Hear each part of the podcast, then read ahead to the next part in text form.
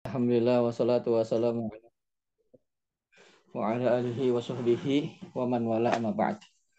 Segala puja dan puji syukur marilah senantiasa kita panjatkan kepada Allah yang alhamdulillah berkat kemudahannya Allah masih mempertemukan kita untuk sedikit demi sedikit menyimpul dari tali-tali umur kita dengan mengisinya untuk belajar di tengah-tengah kesibukan, kelelahan, tengah-tengah sisa dari tenaga, di tengah-tengah waktu yang sangat kondusif untuk istirahat, ya karena lelah aktivitas seharian, Allah masih bisa memberikan kesempatan kita untuk sebentar dalam mempelajari agamanya. Dan mempelajari bahasa Arab adalah bagian dari mempelajari agama kita dan sulit dilepaskan antara agama kita dengan bahasanya. Itu bahasa Arab dan di antara jauhnya umat ini dari agamanya salah satu faktornya adalah jauhnya mereka dari bahasa agamanya. Bahasa yang Allah menurunkan Al-Qur'an dengannya mengutus nabi dengan berbahasa Arab tersebut me, uh, ngutus para sahabat Nabi SAW yang berbahasa Arab mendampingi Rasulullah Wasallam uh, dalam berbahasa Arab dan salah satu jauhnya umat ini dari agamanya disebabkan memang uh, asingnya mereka terhadap bahasa agamanya sendiri. Itu bahasa Arab. Alhamdulillah, ya Allah masih memberikan kesempatan kepada kita, ya dengan walaupun tertatih-tatih terbata-bata ya sedikit demi sedikit berusaha untuk bisa mempelajari agama ini sehingga kita, kita berjumpa dengan Allah kita punya hujah ya sudah berusaha semampu yang kita bisa laksanakan karenanya mudah-mudahan juga ini menambah ladang pahala kita nanti yang memberatkan kita timbangan kita di sisi Allah Subhanahu wa taala.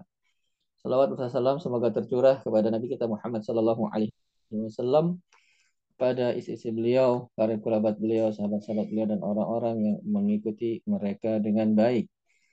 Adapun pembelajaran kita Bapak-bapak yang dirahmati Allah uh, sekarang itu bagiannya apa ya? Sorof apa nahu ya?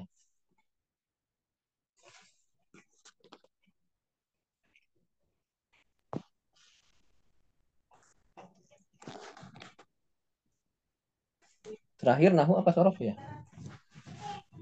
Terakhir saya nggak ikut Ustaz. Hmm. Terakhir itu apa ya? Hmm, kalau enggak kita muyasarnya saja ya. Hmm. Kita muyasar kita sampai pada halaman berapa itu? 14.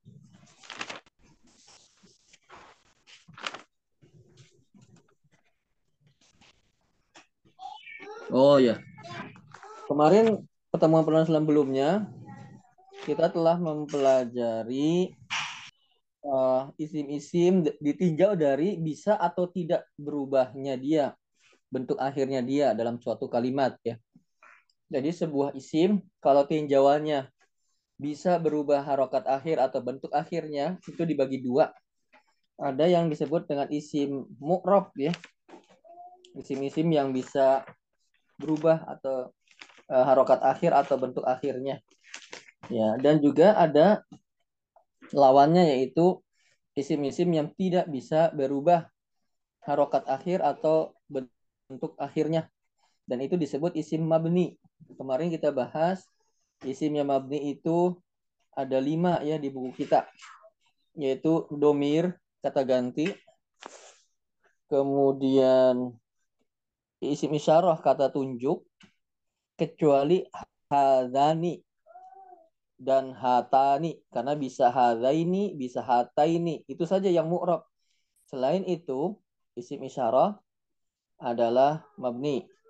Kemudian yang ketiga yang termasuk mabni juga mabni maunya begini berarti nggak mau berubah gitu gampangnya. Adalah isim alismul mausul adalah kata sambung yang artinya ya. Itu semuanya adalah mabni kecuali alladzani kak. Alladzani dan alladzaini kakak kakak. Itu loh adiknya itu mau diambil nggak mau. Itu yang di mulut. Uh, isi mausul. Semuanya mabni kecuali alladzani karena dia bisa alladzaini dan alatani karena dia bisa alataini kemudian yang keempat isim istifham atau kata tanya semua kata tanya itu mabni. Ya. Kemudian isim syarat. Isim syarat itu kalau begini begitu, ya. Barang siapa begini be begitu akan begitu. Nah, itu namanya syarat. Ya, bisa barang siapa, bagaimanapun, kapan pun. Nah, kapan pun engkau datang, maka saya datang. Saya hadir. Nah, itu syarat namanya. Nah, isim syarat itu semuanya mabni. Itu sudah kita bahas ya. Jadi, isim adalah domir kata ganti yang mabni yang nggak bisa berubah isim isyarah mayoritasnya isim mausul mayoritasnya isim istifham kata tanya isim syarat itu semua itu adalah termasuk isim-isim yang mabni. Ya. Nah sekarang kita halaman 15 alamatu bina bina ilismi. Tanda-tanda mabninya sebuah isim.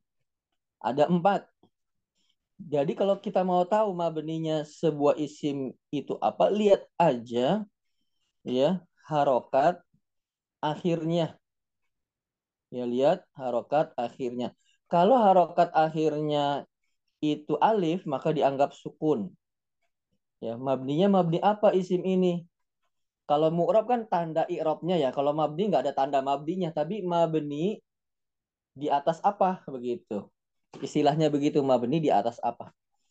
Nah, mabni di atas apanya itu lihat aja harokat terakhir dari isim itu apa.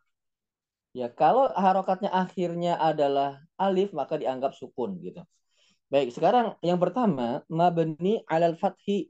Ya, mabninya di atas fathah. Contoh, anta. Lihat aja huruf terakhir kan huruf ta tuh. Huruf ta kan harokatnya fathah berarti anta mabninya mabni di atas apa misalnya ditanya begitu ya eh, maka mabni di atas fathah. Kaifa itu kan fa-nya huruf terakhir. Ya, dan huruf fa-nya itu berharokat fathah. Karena kaifa itu isim istifham kata tanya, maka mabninya mabninya mabni fathah. Aina terakhirnya nunnya adalah fathah. Zalika tilka ya maka isim-isim yang mabni ini lihat saja uh, huruf terakhirnya huruf terakhirnya. Eh, maksudnya huruf terakhirnya itu harokatnya apa? Kemudian yang kedua mabniun alal kasri. Mabni di atas harokat kasroh. Ya, contohnya apa? Anti. Lihat aja huruf terakhirnya kan huruf ta. Maka harokatnya harokatnya adalah kasroh. Berarti anti mabninya mabni kasroh hadihi hadihi mabni kena isi isyarah ya kata tunjuk mabninya mabni apa maka mabni di atas kasroh. Hadihi. Kemudian haulai. Dia termasuk juga sama isim isyarah. Isim isyarah mabni. Mabninya mabni apa? Mabni kasroh. Lihat aja harokat akhirnya. Kemudian selanjutnya adalah mabni dom, dom, doma maksudnya. Mabni dom. Mabni dom, lihat aja harokat terakhirnya. Kalau harokatnya, kalau isim itu mabni, lihat harokat akhirnya. Harok akhirnya misalnya kata nahnu. Nahnu, huruf nunnya huruf terakhir, dan harokatnya adalah doma. Jadi mabni alat dom. Ya. Mabni alat dom. Mabni di atas doma. Kemudian haisu. Haisu itu termasuk di sini nggak ada ya. Tadi di dalam yang lima itu nggak ada. Dia masuknya ke pada isim apa ya haitsu ma kunta idza ittaqillaha haitsu oh dia maksudnya isim isim apa ya haitsu itu ntar dulu saya lupa haitsu bukan domir bukan kata tunjuk bukan isim mausul bukan isim istifham oh aduh. Haitsu haitsu itu zorof. Ya haitsu itu zorof enggak enggak ini maksudnya ya seharusnya ini kan belum dibahas jangan dimasukin ke sini nggak apa-apa sih. Sebagai apa? Sebagai tambahan ya. Ternyata selain lima itu lima isim itu ada juga sebagian zorof zorof kalau zorof itu kan kata keterangan ya. Keterangan waktu atau keterangan tempat. Ya nah haisu itu termasuk zorof dan dia mabni. Tapi mayoritas zorof itu atau kata kata keterangan itu contohnya gimana sih zorof tuh? Amama itu loh. Amama kholfa di depan kholfa di belakang terus inda inda itu di samping. Nah itu zorof nah sebagian zorof itu ada yang mabni yaitu haitsu. Nah ini tambahan ya. Tambahan dari karena ada soalnya demikian. Ya berarti haitsu dia mabni. Di artinya di mana pun haitsu. Ya keterangan tempat ya. Kayak hadis itu loh. Hadis yang dari Aisyah ittaqillaha haitsu ma kunta eh, Aisyah siapa siapa ya Allah lupa lagi ya nah ittaqillaha haitsu ma kunta bertakwalah kepada engkau kepada Allah di mana pun engkau berada. Nah haitsu itu zaraf dan dia termasuk zorof yang mabni ya. Ini yang bikin uh, apa bercabang tapi nggak susah sih. Insya Allah bapak-bapak paham. Ya haisu itu nggak ada di satu sampai lima yang kita bahas tadi ya dia masuknya ke zorof dan zorof itu mayoritasnya adalah mu'rab tapi sedikit sekali yang mabni di antara zorof yang mabni adalah haisu contoh yang lain juga ada al-ana mungkin pernah dengar ya al-ana artinya sekarang itu pun zorof keterangan waktu kan sekarang. Nah, itu pun mabni. Nah, haitsu itu mabni. Mabninya apa? Lihat aja harokat terakhirnya haitsu. Ya, berarti domah. Jadi kalau mabni-mabni itu Bapak-bapak, dia nggak dimuanaskan mabni alanya, tetapi dimuzakarkan mabni alal fathi bukan mabni alal fathah, bukan. Mabni alal kasri bukan mabni alal kasroh. Ya dimuzakarkan dia uh, harokat-harokatnya. Mabni ala dom, bukan mabni ala domah. Begitu sih itunya, tradisinya. Tradisi dalam mengikrab atau dalam menjelaskan kedudukan kata ketika mabni, dia harokat-harokatnya itu dijadikan mudzakkar. Mabni alal fathi, bukan alal fathati, bukan. Mabni alal kasri, bukan mabni alal kasroti. Ya, dimudzakarkan. Dom juga dia bukan domah, tapi domi Nah, kemudian yang terakhir dari mabni, tanda mabni adalah mabni ala sukun. Ya, ketika harokat akhirnya memang sukun asli beneran atau tatkala harokat akhirnya adalah alif, maka dianggap harokatnya sukun. Contoh hum. Hum itu kan mabni. Kenapa? Karena dia domir. Mabninya apa? Mabni ala sukun. Lihat aja huruf mimnya berharokat sukun. Antum. Antum juga domir ya domir mabni mabninya mabni apa mabni ala sukun karena huruf mimnya juga sukun kemudian ana ini semua domir semua ya ana ana juga dia domir domir mabni mabninya mabni apa? Mabni di atas mabniun ala sukun begitu. Jadi kesimpulannya bahwasanya mabni itu ada empat. Dilihat dari harokat terakhir dari sebuah kata yang mabni tersebut. Lihat kalau akhirnya fathah berarti mabni alal fathi dimudakarkan bukan fathati.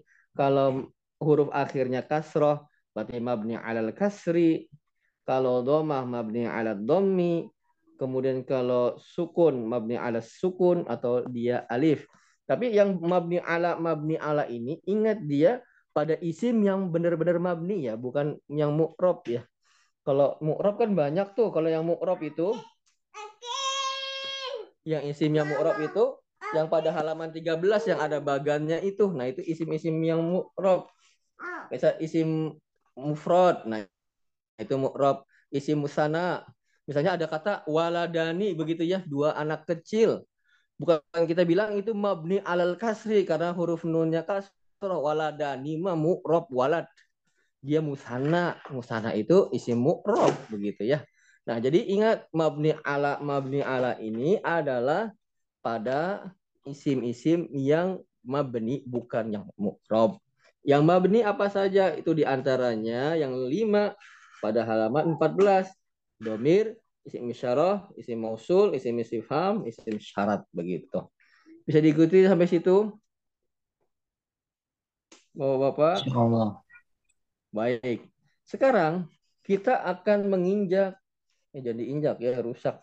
Kita akan membahas lebih detail tentang mamnu minas sarf. Isim yang tidak boleh uh, isim yang tidak bertanwin. Secara le lebih detail. Kalau dulu di, Rasulullah kan misalnya kalau nama perempuan, kalau akhir berakhiran ta ya. Nah, itu beberapanya. Nah, pada pembahasan di sini pembahasannya lebih detail tentang mamnu minas sarf. Jadi agak bukan sulit tetapi agak lebih perlu perhatian saja ya karena dibahas alhamdulillah ini detail tentang mamnu minas sorof kalau di Rasulullah dibahas sebagiannya dan secara mudah saja secara simpel saja. Baik kita baca. Tafasilu tafasil itu jamak dari tafsil. Tafsil itu rinci. Berarti tafasil rincian rincian begitu ya. Perincian-perincian al-asma isim-isim allati yang la tansorif yang tidak bertanwin. Jadi perincian-perincian isim-isim yang tidak bertanwin atau isim ghairu munsorif atau dinamakannya kata lainnya atau juga disebut dengan mamnu minas saraf ya. Nah, itu rinciannya adalah sebagai berikut. Ini agak kita loncat dulu ya. Kita loncat satu dua tiga. Yang pertama kita loncat. Kita lihat satu dua tiga yang kedua dengan satu dua tiga yang ketiga. Yang nggak kita bahas dulu, yang persis di bawah judul itu nggak kita bahas. Satu dua tiga. Biar loncat. Ya, jadi pada intinya sebuah kata itu tidak boleh bertanwin kalau ada dua sebab. Sebab pertama adalah al-wasf atau sifat. Sifat itu yang nomor satu, dua, tiga. Yang kedua tuh al-was ma'al adl, al-was ma'al wazn fi'il itu loh. Nah itu al-wasf. Itu kan wasf, wasf, wasf. Wasf itu dengan sifat sama ya, sinonim. Jadi sebabnya sebuah uh, isim itu tidak bertanwin karena wasf, karena sifat. Nanti sifat itu apa aja ada rinciannya. Satu, dua, tiga. Yang kedua, sebab isim tidak bertanwin adalah alam. Tuh, alam yang bawahnya lagi tuh. Habis wasaf 1 2 3, al alamu 1 2 3 lagi. Nah, secara garis besar isim tidak boleh ditanwin karena dua ilah. Ilah itu penyakit atau sebab. Ada dua sebab dalam isim. Yang pertama al-wasaf atau sifat. Yang kedua al-alam Ya. Sampai sini bisa diikuti, Bapak-bapak? Saat, saat. Baik. Sekarang kita bahas ilah atau sebab yang pertama. Al-wasaf. Al-wasaf pada isim sehingga dia tidak bertanwin ada tiga. Pertama, al-wasaf ma'al adal. Ma'al adal. Adal itu bukan kadal ya. Adal. Adal itu secara bahasa artinya berpaling atau enggak jadi. Nah, itu adal bukan adil ya. Adil mah menempatkan suatu pada tempatnya ya. Ini adil Tulisannya dia, sama adil sama adal itu Ustaz. Kalau ad, kalau adal adal uh, adil adalah ya dulu adilan. Kalau adil yang keadilan itu masdarnya adalan. Kalau ini dalnya berfathah adal. Itu bedanya. Kalau keadilan al-adl, dalnya sukun. Begitu Pak Juli. Bisa diikuti Pak Juli? Bisa, saat itu kan dalnya juga sukun Ustaz ya. Ini dalnya berharokat fathah. Al-adal. Di antum sukun. Oh, di antum sukun ya. Al-alam, al-wasaf, ma'al-adl. Enggak, ini adal. Di fathah harokatnya. Kalau adil yang disukun itu artinya keadilan. Al-adl, adlun itu keadilan. Kalau adal itu enggak jadi atau berpaling. Ya. Misalnya gini, saya enggak jadi eh, pergi. Adal tuh azhab. Saya enggak jadi pergi. Nah gitu. Itu artinya al-adal nggak jadi. Itu secara bahasa ya. Tapi kalau secara pengertian kalau saya pahami ya. Kalau saya pahami adal itu eh, plesetan gitu ya. Plesetan kan agak apa namanya agak punya kaitan juga enggak dengan enggak jadi ya plesetan contohnya kalau dalam buku kita eh, adalah masna. Masna itu dari plesetannya isnan gitu ya. Ini agak maksa sedikit ya nggak apa-apa ya. Isnan itu dua. Kalau masna itu dua, dua, dua, dua, terus bilangan dua sampai tidak ada akhirnya itu namanya masna dari isnan dari mungkin dari musanna juga ya plesetannya musana masna. Kayak dalam hadis tuh tentang sholat malam. Sholatul laili masna masna. Sholat malam itu kata Rasulullah SAW itu masna dua dua dua dua dua dua sunnahnya begitu. Oleh karenanya memang pendapat salah satu pendapat ini berkaitan ke, ke fikih jadinya ya e, tentang jumlah rokaat bilangan sholat malam, Allah alam, itu saya lebih condong kepada pendapat yang tidak ada batasannya. Karena dalam hadis tersebut masna. Masna adalah bilangan dua, dua, dua, dua, dua.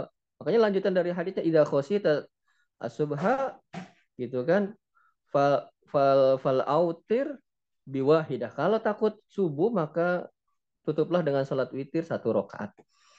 Nah, jadi pendapat ini Allah alam ya maka sholat malam itu nggak ada jumlah rokaatnya makanya banyak. Khilaf oleh karenanya khilaf masalah sholat malam itu banyak sekali. Ada yang sebelas ada yang berapa lagi? Dua tiga sama witir ya maksudnya. Ada yang empat puluh dan seterusnya seterusnya. Banyak sekali khilaf dari jumlah bilangan sholat malam nah ini kembali ke pembahasan kita masna itu dua artinya. Dua, dua, dua, dua. Fulas itu artinya sama tiga, tiga, tiga, tiga dari salas ya. Terus ruba dari arba sama ruba itu empat, empat, empat, empat. Atau contoh yang lain yang tidak di buku kita. Contohnya uh, Umar. Umar itu katanya adil. Ya, kata Umar. Tapi nanti alam dia masuknya bukan sifat ya. Kalau ini kan sifat yang sifat yang dua, dua, yang dua, yang dua, yang dua begitu. Nanti adal kalau dia alam nama, alam itu artinya nama. Alam sama adal itu Umar. Umar itu katanya asalnya dari Amir. Nggak tahu kenapa jadi Umar begitu. Jadi jadi plesetan jadi Umar. Nah itu adal artinya nggak jadi, nggak jadi Amir jadinya Umar. Nah, Allah alam ya, seperti itulah. Ya. Nah kalau kita kan bahasnya bukan bukan alam ya. Kalau tadi Umar itu memang agak loncat sih pembahasannya karena dia di alam. Alam tuh nama. Adapun wasaf sifat ini, ini biasanya bilangan ini masna sulas rubah itu yang dalam uh, ayat itu ya. Uh, dalam tentang menikah itu ya. Apa sih dalam surat An-Nisa ya. Wa in khiftum alla tuqsitu fil yatama fa ankihu ma tabalakum minan nisa. Ya. Jikalau kalian takut, khawatir, tidak bisa berbuat adil pada anak-anak pada orang-orang yatim, fansihu maka nikahilah ma balakum minan nisa. Wanita-wanita yang kalian sukai masna wasulas waruba itu dua dua maksudnya dua. Yang nggak boleh dikumpulin dua dua dua dua sepuluh. Nggak gitu maksudnya ya. Dua nikah kemudian uh, misalnya pisah dua lagi gitu misalnya seterusnya.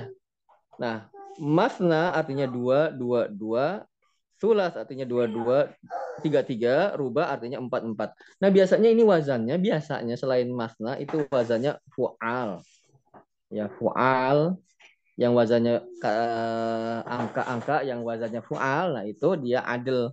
Sifat ma'al adil jadi yang pertama adalah wasaf ma'al adil sifat itu artinya yang gitu ya yang kedua, yang dua, yang dua, yang dua, yang dua, yang dua, kalau tiga, yang tiga, yang tiga, yang tiga, yang tiga. Nah itu disebut dengan al-wasaf ma'al adil. Dia adalah bilangan yang menunjukkan seterusnya, segitu konstan seterusnya, dan wazannya fu'al mudahnya begitu. Wazannya fu'al, dia berkaitan dengan angka, maka dia tidak ditanwin tuh. Sebabnya kenapa nggak ditahuin? Karena dia sifat yang ada yangnya, kemudian dia adil. Ya, yang dimaksud adil itu tadi kalau secara bahasa itu berpaling atau nggak jadi. Ya mudahnya adalah angka-angka yang menunjukkan yang dengan wazan fual begitu. Jadi ikuti sampai sini. Bisa, Ustaz. Baik, sekarang yang kedua. Al-wasf sifat berarti yang ya. Artinya ada yangnya. Ma'a dengan waznil fi'il. Dengan wazan fi'il. Maksudnya sifat yang seperti gitu. Kalau diterjemahkan enaknya. Sifat yang seperti wazan fi'il. Kita sudah sudah pernah tasrif ya. Fa'ala fa'al fa'ala misalnya fa'ala yaf'alu fa'lan kan gitu ya. Nah itu kalau ada isim mirip fi'il maka dia tidak boleh ditanwin ya ya ada ada sifat yang mirip fiil maka dia pokoknya ada isim ada isim setiap isim yang mirip fiil maka dia tidak ditanwin mirip fiilnya contohnya dalam wazannya. Ya ada wazan isim kok wazannya kayak fiil maka isim itu nggak boleh ditanwin karena kenapa karena fiil juga tidak bertanwin coba antum cari deh fiil yang bertanwin nggak bakal ketemu karena tanwin itu adalah tanda dari isim. Jadi kalau ada isim mirip fiil maka dia dijadikan seperti fiil. Dalam hal apa? Tidak bertanwin. Gitu ya. Contohnya apa? Contohnya ahsan. Ahsan itu artinya yang lebih baik. Ya, ahsan dia wazannya af'al.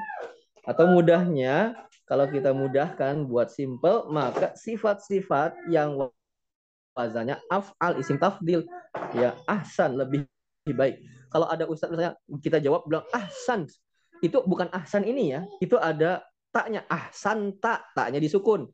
Ahsan artinya kamu telah berbuat baik.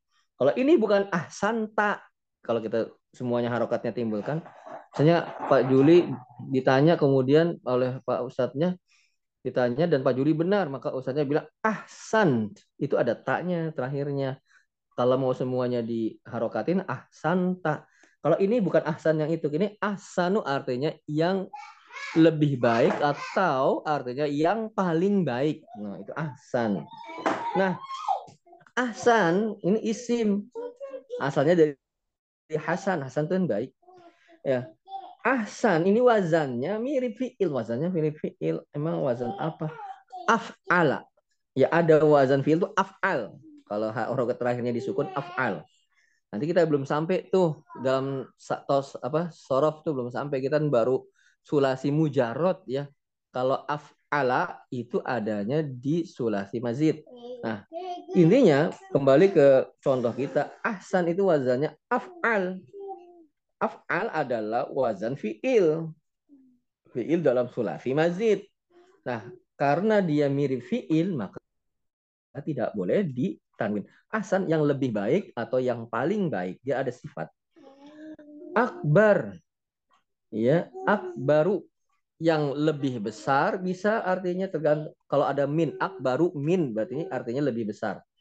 Kalau nggak ada berarti paling besar Allahu akbar. Allah paling besar, Allah maha besar. Nah, akbar sama wazannya af'al. Kemudian asgor lebih kecil atau paling kecil. Ini kan fiil-fiil maldi. Kalau fiil mudorinya apa? Yazid. Kata Yazid. Kan ada nama Yazid. Ya. Nah Yazid itu mirip fiil. Yaf'ilu wazannya. Ada nanti zada yazidu. Artinya bertambah tuh. Zada yazidu ziyadah. Yazid itu isim.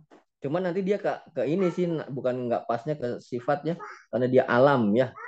Mau mohon maaf dia ke alam ya. Yazid itu lebih pasnya ke alam bukan bukan. Kita kita apa? Kita ulang lagi, riu lagi Afwan. Kita masih bahas tentang sifat ya. Kalau sifat ada yangnya, kalau Yazid mah nama. Itu bukan sifat ya, mohon maaf. Dia lebih pasnya ke alam. Jadi kalau yang wasaf ma'awazil fi'il itu ada sifat tetapi wazannya adalah wazan fiil ya biasanya atau sering memang dibuat contoh wazannya afal ya selain afal ada nggak ya nggak tahu ya karena nggak kepikiran yang kepikiran itu memang dan juga yang banyak dijadikan contoh memang yang wazannya afal. Jadi kalau ada sifat wazannya afal maka dia tidak boleh ditanwin. Ya itu pada isim tafdil. Isim tafdil itu yang lebih atau apa namanya? Yang lebih atau yang paling. Nah itu namanya isim tafdil. Dan isim tafdil itu tidak boleh bertanwin. Jadi kesimpulannya satu dan dua. Yang pertama kita masih bahas aduh saya suka loncat ya ke alam ya. Yang kita sedang bahas adalah wasaf dulu sifat dulu bukan alam dulu. Yang pertama wasaf mal adil itu bilangan angka-angka yang wazannya mayoritas sering kali adalah fu'al kecuali masna. Ketika ada bilangan-bilangan yang wazannya fu'al, sulas, ruba, humas, sudas dan selanjutnya suba dari eh, dari sabah gitu, suba dan seterusnya, maka kata-kata tersebut tidak boleh ditanwin. Yang kedua, kalau ada kita masih bahas wasaf sifat, sifat artinya yang eh, dia seperti fiil biasanya adalah wazan-wazan af'al, ahsan, akbar, asgor, terus apa lagi? Ajmal yang lebih bagus ya dan seterusnya dan seterusnya wazannya af'al dan dia sifat maka dia tidak boleh bertanwin. Bisa diikuti sampai sini? Halo. Baik, yang ketiga dari wasaf. Tadi wasaf ma'al adl. Wasaf ma'a wazn fi'il. Sekarang wasaf ma'a ziyadatil alif wa nun. Sifat. Yang harus kita ingetin ini. Biar contohnya nggak loncat ke alam ya. Sifat yang akhirannya alif dan nun. Ya ada sifat huruf ingat ya sifat ya. Ada sifat yang akhirannya alif dan nun maka dia tidak boleh bertanwin. Contohnya apa? Kalau sifat, pokoknya kalau kita bahas atau bicara tentang sifat berarti ada yang tuh, yang yang pertama sakron bukan syukron ya. Syukron tulisannya beda. Kalau syukron pakai shin, kaf, ro, ro-nya bertanwin. Kalau ini mah bukan tanwin ada nunnya bener. Ini sakron.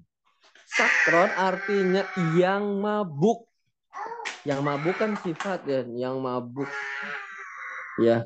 Maka sakron itu tidak bertanwin sakronu kalau dia marfu sakrona kalau dia mansub sakroni eh sakroni sakrona juga. Kan karena manum nasarf nggak ada nggak ada kasroh ya. Dia majur dengan fathah. Sakron itu yang mabuk. Dia tidak boleh bertanwin karena dia sifat yang dan akhirannya alif dan nun. Contoh yang lain godban yang marah. Ya godban artinya yang marah. Dia yang marah itu sifat dan akhirannya alif dan nun berarti nggak boleh bertanwin. Sab'anu sab'an artinya yang kenyang. Dia sifat yang kenyang. akhirannya alif dan nun. Contoh lagi kaslanu kita dengar di jurus logo ya kaslanu. Kaslan yang malas. Dia mamnu minasorof karena sifat yang akhirannya alif dan nun. Terus jau'anu kenyang. Eh kenyang. Jau'anu lapar. Ya. Jau'an lapar dia juga sifat akhirannya alif dan nun maka nggak boleh bertanwin. Bisa diikuti sampai sini? Halo. Halo. Baik. Insya Allah. Berarti itu yang pertama ya. Sebab pertama dari isim tidak boleh bertanwin adalah karena dia sifat. Sifatnya apa rincinya? Bukan semua sifat. Tapi ketika sifat dan dia juga adil, dia itu wazannya fu'al pada angka-angka, maka dia tidak boleh bertanwin. Kemudian yang kedua dia sifat tetapi sama dengan wazan fiil biasanya af'al wazannya ahsan akbar asgor dan seterusnya dia tidak boleh dipertanwin kemudian yang ketiga rincian dari sifat karena tidak semua sifat itu mamnu ya. Kalau dia sifat akhirnya alif dan nun maka dia tidak bertanwin jadi enggak semua sifat itu mamnu. Contoh sifat mujtahid rajin giat. Mujtahid itu dia bertanwin karena dia bukan sifat ma'al adil, bukan sifat ma'awazan fi'il, bukan sifat ma'aziyadah alif dan nun. Maka kalau bukan tiga ini, maka sifat tersebut walaupun sifat, maka dia bertanwin. Bisa diikuti Bapak-Bapak? Siap, siap. Baik. Uh, kemudian untuk selanjutnya al-alam. Ya. Al-alam ini kayaknya panjang Bapak-bapak, lebih panjang dari pembahasan al-wasf ya. Ya. Uh, kita pending dulu ya Bapak-bapak insya Allah pada pertemuan yang selanjutnya ya sedikit-sedikit. Mudah-mudahan dimudahkan terus ini karena memang tenaga sisa ya Bapak-bapak. Jadi mudah-mudahan walaupun sedikit ya masuk gitu khawatir. Kalau kebanyakan luber begitu ya. Sedikit-sedikit dulu ya terus sampai kita apa masih diberikan usia umur oleh Allah ya kita terus nyicil gitu ya. Karena tidak ada juga target semesteran dan catur bulan begitu. Jadi pokoknya selama kita diberi umur terus kita sedikit-sedikit asal jangan sampai punah saja dan ini yang dikhawatirkan biasanya belajar bahasa Arab itu ya punah ya entah duluan gurunya punah atau para muridnya yang punah duluan. Dan biasanya juga kalau bahasa Arab itu hati-hati Bapak-bapak, itu biasanya terserang dia apa muntaber. Ya, kalau kita belajar bahasa Arab apa itu Ustaz? Muntaber. Mundur tanpa berita. Ya, muntaber. Biasanya muntaber tuh. Ya, jadi mudah-mudahan diberikan istiqomahan ya. Pokoknya kita isi waktu umur kita ini yang diberi sama Allah ya sedikit-sedikit sampai terus. Gitu ya. Paling tidak minimal ya seminimal minimalnya ketika kita bertemu dengan Allah kenapa saya ditanya kamu ada kesempatan belajar bahasa Arab nggak belajar bahasa Arab bahasa Inggris kamu bisa misalnya gitu ya kita punya hujah ya Allah saya sudah berusaha cuman begini dan begitu. Atau alhamdulillah sudah belajar cuman ya keburu dipanggil ya Allah gitu. Dan seterusnya ada hujah minimal. Ya kalau Allah Subhanahu wa taala. Allah alam bisawab semoga bermanfaat Bapak-bapak. Mohon maaf atas segala kekurangan. Semoga semua urusan kita dimudahkan oleh Allah. Subhanakallahumma bihamdika asyhadu an la ilaha illa anta astaghfiruka wa atubu ilaik. Assalamualaikum warahmatullahi wabarakatuh.